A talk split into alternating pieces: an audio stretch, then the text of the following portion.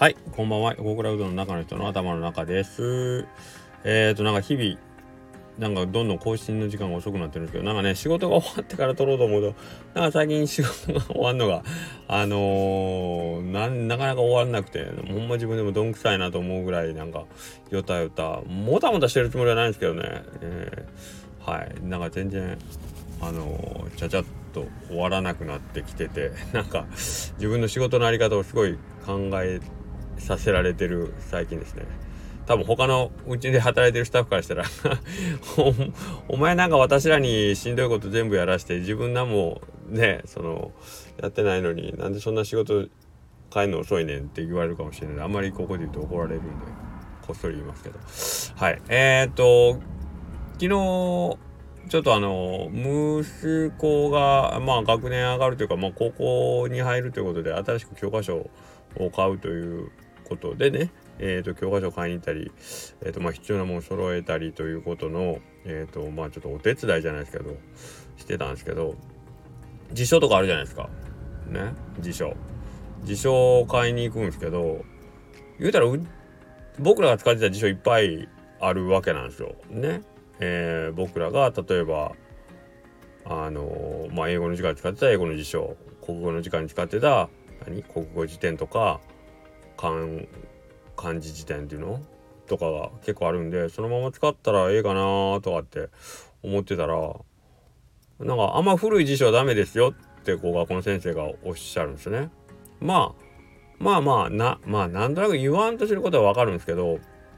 面白いのが例えば古語辞典わかります？古文とかで使う古文のあの単語を調べる古語辞典もう古いのダメですよって言うんですけど、へへ、嘘。だ古い日本語のこと調べるんやから、古い方がええんじゃんって思いません？なんかね、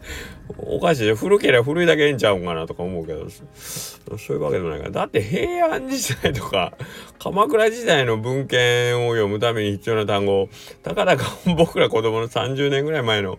ね、辞書使うのダメな。ダメな。ええでしょ。うん、なんかそんななんか不思議な感じがすごいするんですけどね。はい。あとまあ英語の辞書に関しても、ええー、別に英語辞書家結構いっぱいあるんですけどね。はい。それもなんかお父さんお母さんが使ってるやつはなるべく使わないようにしてくださいねみたいな。なんでやろうな。なんか理由がよくわかんないですけどね。なんかあるんでしょうか。はい。ということが昨日思ったりしましたね。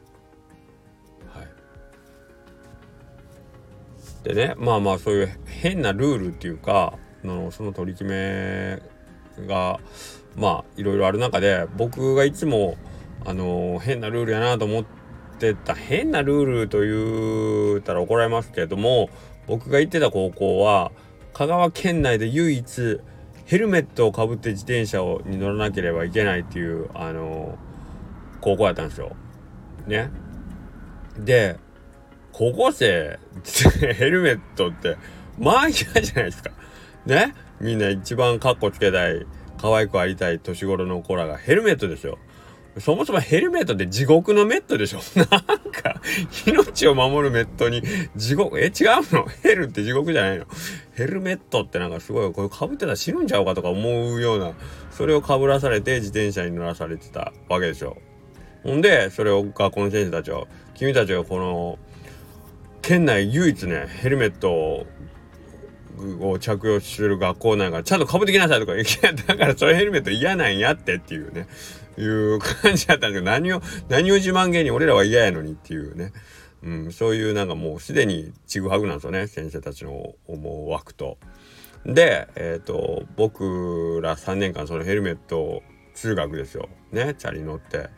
ヘルメットかぶって3年間通い通してで、僕らが卒業したと同時にヘルメット廃止になりましたから、なんやねんなんやねんお前ら、自慢やったんちゃうんか、そのヘルメット。なんやねんもうわけわからんなと思って。と思ってたんですけど、最近はもうまた逆に、えっ、ー、とね、あの、ヘルメット着用の方が、えっ、ー、と、どっちかというと時代の、あの大きな流れで言うと自転車乗る時はもうヘルメットかぶるのももうちょっと当たり前じゃないかぐらいの感じもあるじゃないですか。で、ロードタイプのね自転車乗ってる人なんかヘルメットめっちゃかっこいいのをかぶっててあんな僕らの時代の時もねああいう感じのヘルメットだったら全然多分そんな抵抗なかったのにほんまにもうまあもうまさにヘルメットでしょ田舎の 田舎の学生がかぶるヘルメットでしょなんでもうちょっとこうね生徒が喜んでかぶれるようなヘルメットにしてくれんかったんかなと思うんですけどあの先生方からするとねあのあれなんですよね。なんか色気づいてなんかそういう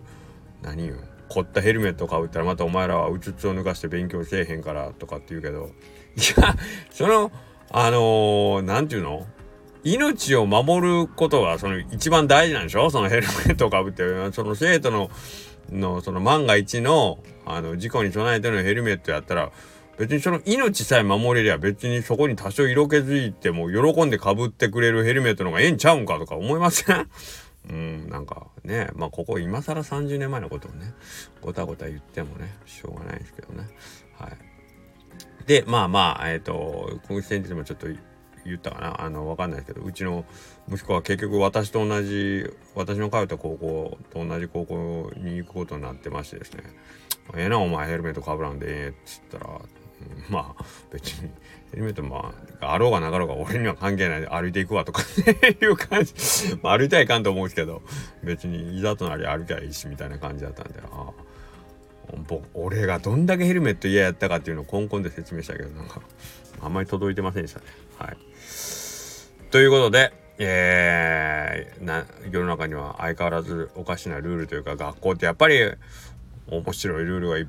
ぱいあるなと思ってた次第でありました。今日はまあなんかこんな感じで失礼します。まあ、あのー、失礼しますって言うた後に喋るのもあるんですけど、なんかね、その、やっぱり前も同じような話言ったんですけど、何のためにとか、うん、それがどうしてあるんかなとかっていうのを、あの、やっぱ新鮮な目で見るっていうことですよね。だあの中に入ってしまうと、どうしてもなかなか、あの、そこの、あの、5に入り手は豪に従いじゃないけど慣れてしまうんでやっぱりそこの世界に入った時にうわこれおかしいとかわこれ面白いとかって思った時のその新鮮な気持ち一番なんかそのその場とかその社会とかその組織に対して違和感良くも悪くも違和感を覚えるその感じが体にあるうちになんかそれをきちんとアウトプットしたりまああの、まあ、書き留めておいていずれここはあの変えねえかんなとかここは大事にした方がここはこんなすごいうちのこの組織にとってここはすごいいいな核となるなとか思うようなことはやっぱりずっと胸に留めておくこと、うん、だからあの新生活が始まって新しい組織新しい空間新しい社会新しい生活が始まった時のその第一印象っていうのは本当に大事にしてほしいなというのがあのね大人たちがもうずっと 僕らって環境あまりね変わらないのであのどっちかというと受け入れる側の体制になってしまってるんで、はい、なんか新しい子が入ってくるたびにちょっとうちの店でなんか変なとこないとか変なとこっていうかなんかこう入って驚いたことないとかっていうのは聞いたりしてするようにはしてるんですけどはい。なんかそういう新鮮な目、えー、まあ僕らとは確実に違う角度から見てくれる目の意見とかいうのは本当に大事にしたいなと思ってますね。はい、で、えーと、自分がその組織に新しく入る立場の場合はその感情であったり第一印象であったり違和感っていうのは、えーと、本当にその時にしかあのー、ね湧き上がってこない感情なんでそれを大事にしてえ、ー、とまあねなかなか新人のくせに偉そうげに言うなとかって言われるかもしれないですけどまあ